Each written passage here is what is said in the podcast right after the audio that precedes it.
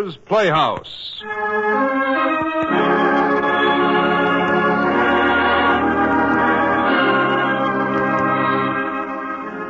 The National Broadcasting Company takes pleasure in presenting the first of a series of Author's Playhouse dramas. Radio adaptations of the best in the field of short stories. Selections from the works of contemporary writers, as well as the acknowledged masters of the past. Tonight, Author's Playhouse presents H.G. Wells' dramatic story, The Country of the Blind.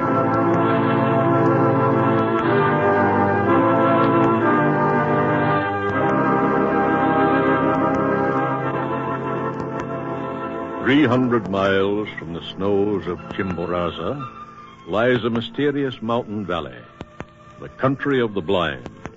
Long years ago, the valley lay open to the outside world, and many people crossed the mountains to settle there beside its rich meadows and sparkling streams. Then came the great eruption of Mindobamba, when it was night for 17 days. The water in the rivers boiled. The mountain crest slipped and came down like thunder, and the valley was cut off from the outside world. And in the valley it neither rained nor snowed, yet the land was good and yielded the finest fruits. The settlers were content in their isolation until a curse came, which caused all the succeeding generations to be born blind, and there was no cure for the disease. As the years passed, the people of the valley forgot the traditions and contour of the greater world where men could see. Two centuries after the great volcanic outbreak, a man from the outer world came into the country of the blind.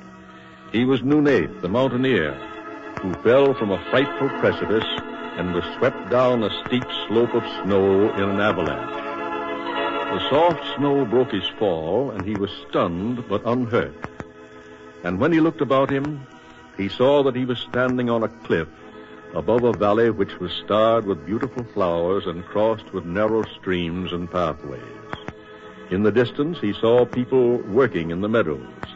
He stumbled down the slope, and when he'd reached the floor of the valley, he followed a path through the field to the place where the people were working. He shouted. He waved, but they gave no sign and stood waiting. When he reached them, they ran forward and touched his clothes and hair and whispered to each other.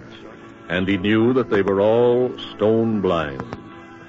Suddenly, his mind, he heard the words of an old proverb, as if it were a refrain. In the country of the blind, the one-eyed man is king.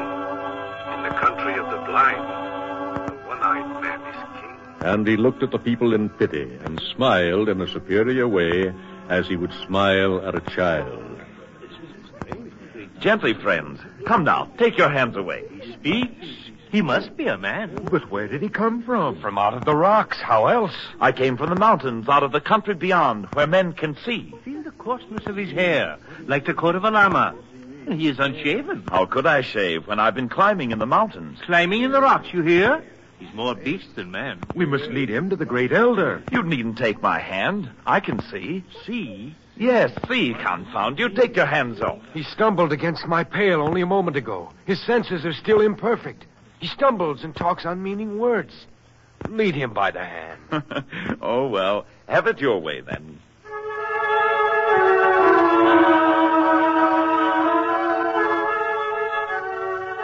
They led him through the village until his guide stopped in front of a large stone building. And as they pushed him inside the doorway, the crowd cut off the light, and he found himself in darkness. You are in the presence of our great elder, Varillo. You must answer his questions. I'm not used to being treated as a prisoner. You are not to consider yourself a prisoner, my son. What is your name? Nunez. I'm a mountaineer by trade, and I've come out of the greater world into your valley. No, Nunez. You have come into the world. Our fathers have told us men may be made by the forces of nature. You may find this hard to understand, but understanding will come when you have been here longer. When the time comes to undertake your education. I've had a better education than your best teachers could give me in 50 years. Mine is the education nature teaches to those who love her. You know nothing beyond what you feel and hear. Your words are strange and meaningless, Nunez. Understanding comes only through what can be felt and heard. Then listen, if you will. I could teach you to understand things you've never even dreamed of. You may speak of these things. I fell from the greater world into your valley. Only think of the dimensions of your valley and multiply them hundreds of thousands of times. Then you will have some idea of my world. The fellow is mad, Vario. Let us take him away. No, let him continue. We must understand his disease if we're to heal him. Disease? I'm only telling you the simple truth. If you could only see the vastness of the sky, the beauty of the stars, the great height of the mountains, the sweep of the ocean beyond which no man could see, then you might understand the universe. But you're shut away in darkness, and the truth frightens you. You speak of truth, and yet your words are meaningless. What are these words, sky? And what was it? Sight? You've never even heard about sight? There's no such word, Nunez. Of course there's no such word in your language, because you can't see. How long must we listen to this nonsense? Be patient, Correa. It's impossible. You don't even begin to understand me. Be calm, my son. You are a new made being, and the ways of the world are strange to you. You have been created to learn and serve the wisdom we have acquired. You must have courage and do your best to learn. I won't be treated like a child. As you grow in wisdom, you'll be treated accordingly. But now it is late, and the night is far gone. Night? It's broad day. Not even noon. Oh, he doesn't even know the difference between night and day. No scoffing, Pedro. He will learn. The hours are divided into two periods. The warm period we call night, and the cool, which we call day. Thus, we work during the day when it is cool and sleep at night when it is warm. We'll speak more of these things another day, Nunez. Now you must have something to eat. And then, do you know how to sleep? yes, we have that much in common. Still, it will be strange to sleep while the sun is shining.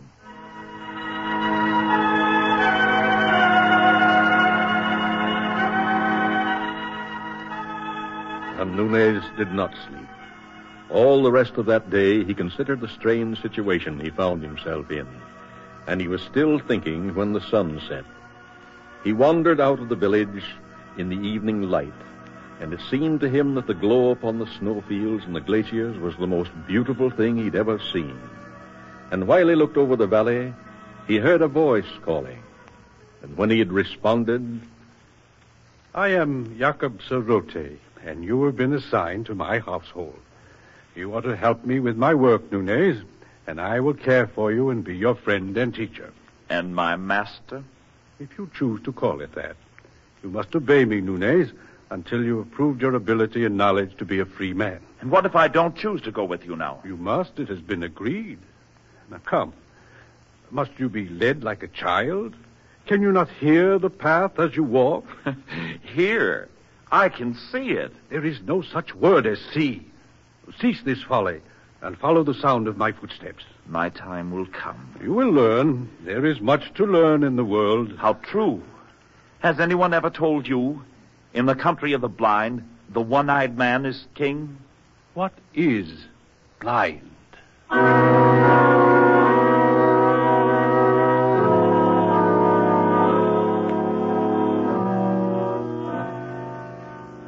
Three weeks passed, and the fourth found the king of the blind still unrecognized. But knowing that his time would come, he was patient and learned the manners and customs of the country of the blind, so that the people began to like and trust him. And he was not unhappy there, for he had found a friend, the daughter of his master. Medina Sorote was more beautiful and gentle than any woman Nunez had ever seen. Medina, what do your people think of me, now that I've been here for a few weeks? I think they like you, Nunez. My father says you are becoming more like us every day. In one way, Medina, I'm not like your people at all. Because you can see? Yes. I wish you wouldn't say that, Nunez. Why not? It's true. Don't you believe me either? I don't know. I only know that when you say so, they distrust you. I wish you could see all the wonderful things around us, Medina. The sun is setting, and the shadows of the mountain are falling across the meadow. The sky is blazing with color, and the color makes golden lights in your hair. Nunez, what is it like, this thing you call the sky? It's like nothing you've ever imagined or dreamed of, Medina. It looks like a great blue dome, and it stretches forever about and around us with no beginning and no end. Oh, no. That's wicked, Nunez. You're a pagan. You deny all that we've learned from our great teachers and philosophers. Tell me what you believe, Medina. You speak of a world beyond the rocks, Nunez.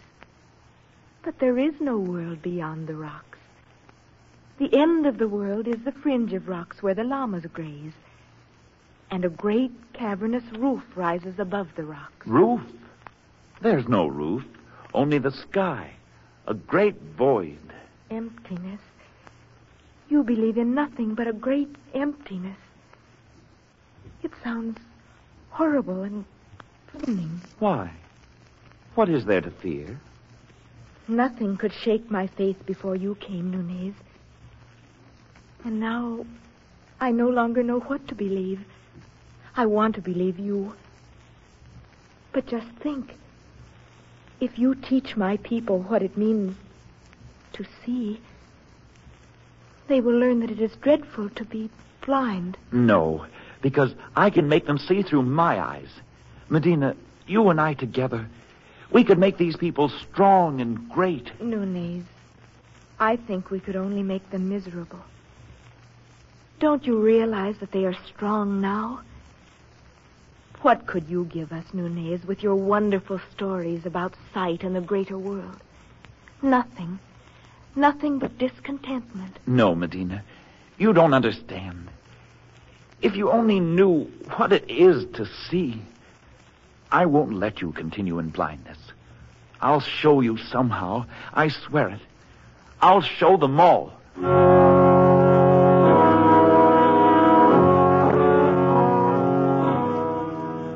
But whenever Nunez spoke of sight or the great world beyond the mountains, the people looked at him strangely. And then one day he called some of the people together, declaring he would prove his superior power, his wonderful gift of sight. Just listen to me for a little while. That's all I ask. We're standing outside the village, and you can hear the sounds of people moving about. But I can see them. If I tell you what they're doing, will you believe that I can see? If you could tell us that, perhaps we might. Pedro, I see your sister Medina sitting on the porch of your house working at her spinning wheel. Of course. Everyone knows that Medina spins in the evening. If you can really see things, Nunez, tell us what is happening inside the house. That is. But, but that's impossible. I can't see through solid rock. I can only see what's in the open. Then, then you have only half sight, Nunez. What is so wonderful about that? Your sight is nothing but your imagination. You can't convince us with your simple trickery. No. Wait, wait. I know another way to convince you. Well? We are each holding a spade, Pedro. Would you consider it a fair trial if we walk away a few paces and then run forward and try to strike each other with our spades? Is that fair enough?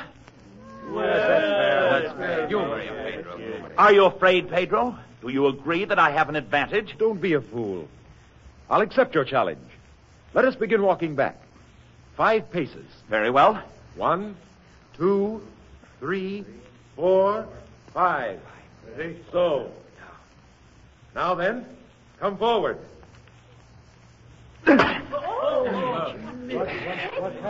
so I missed. Of course.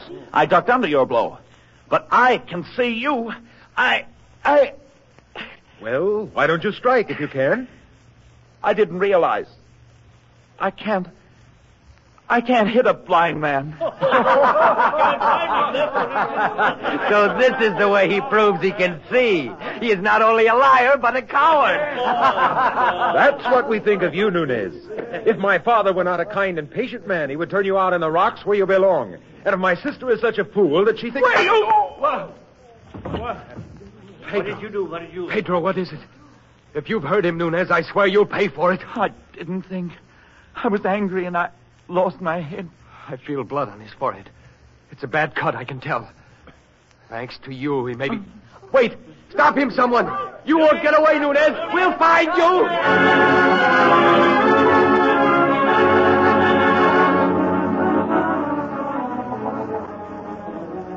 Nunez was confident that his sight would save him when the blind men pursued.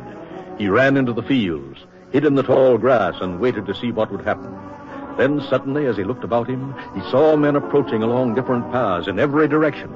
He was amazed at the swiftness and sureness of their approach, and he felt terrified like a cornered beast, and he cried out, Don't come near me. If you come too close, He's I'll... on path five. Careful now. Close in. Don't come a step near. By heaven, I'll hurt some of you if you do. Put on that spade, Nunez. Come off the grass. I warn you. And desperately Nunez broke through, waving his spade about him, running away toward the rocks. He stayed outside the wall of the valley for four days without food and shelter. And he became sick from exposure and fever and near starvation. And then he stumbled back through the village of the blind people. Nunez. Oh, Nunez, why did you run away? I was mad, Medina, but I was only newly made. My senses imperfect. I didn't know what I was doing. Nunez, someone, please bring water. Bring water. His Bring water. forehead is burning with fever. It's all right, Medina. For a moment, everything went black. I'm better now. Nunez, my boy, you said that you were mad before. What did you mean? Yes. Yes, I was mad. Forgive me. Do you still believe that you can see? No. No, the word means nothing. Less than nothing. What is this sky you used to speak of? There is no such thing as sky. There is only a roof above us. About ten times the height of a man. There is a roof above the world of rock and very smooth. You have spoken well, Nunez, and your repentance has saved you.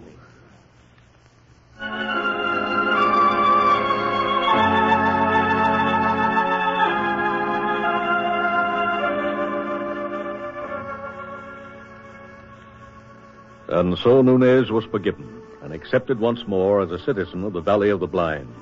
He was careful not to speak of sight again, and he grew in the esteem of the people so that one day he dared ask Jacob Sorote for the hand of his daughter Medina in marriage. I have known for a long time that you love my daughter, Nunez, and it has troubled me. If you will only give your consent, Father Sorote, I will never give you reason to regret it. I will do all that is in my power to make Medina happy. I believe you, my son, and I will give my consent, but only on one condition. I will do anything you say. I have spoken to a doctor, a specialist of the mind. He thinks there is a way to make certain that you are permanently cured. How? He explained that those useless orbs, which you call eyes, are in your case diseased, and the disease has affected your mind. Then, what does he suggest? He believes that the only way to cure you completely is to perform an easy and nearly painless surgical operation. What? What sort of operation? To remove the irritant orbs. Oh, no. No, you can't. Perhaps you do not really love my daughter. Does the thought of a little pain frighten you so much? It isn't the pain. You don't understand. No, I do not. But I will leave you alone with my daughter. It is for you two to decide. Medina, it's horrible. I can't do it, even for you. If if I allow this operation, I'll never see again. You don't want me to lose my gift of sight, do you? I don't know what to say. My whole world is sight. Don't you understand that? Well, well, say something. There is no other way for us, Nunez. But you don't know what it means to me. Why, for you alone, it's precious to have sight. To see your lovely face, your beautiful smile. Instead of seeing you, it would mean that I must only touch you, hear you, and never see you. You don't want that, Medina. I like to hear you talk about the things you can see, Nunez. It's like a wonderful dream, but You still think it's imagination. You think it would be better if I lost my eyes. Go on. Say it. it is for you to decide, my Nunez. If it would make you so very unhappy to lose your sight, you must forget me. Oh, my dear. It would be impossible to forget you.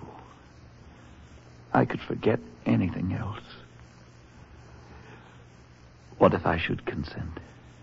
Oh, if you would, Nunez. If only you would. It would bring me more happiness than I have known in all my life before. Then, Medina, it's decided. I will do as your father says. My dearest Nunez, believe me, if a woman's heart and life can do it, I will repay it.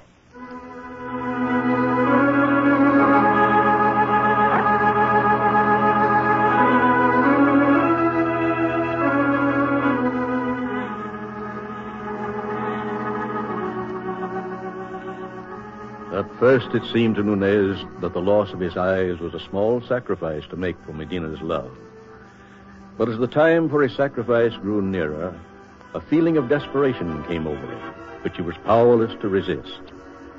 And a few hours before he must give up his eyes to eternal darkness, he walked out of the village and lifted up his eyes and saw the morning, like an angel in golden armor, marching down the steeps.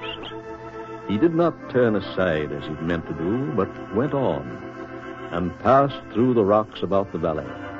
And his eyes were always upon the sunlit ice and snow. He thought of the stirring beauty of the great free world he was parted from. A glory by day, a luminous mystery by night. And then he turned around and gazed across the valley of the blind. He thought of Medina Sorote, and she had become small and remote. He turned again toward the mountain down which the day had come to him. Then, boldly and steadily, he began to climb.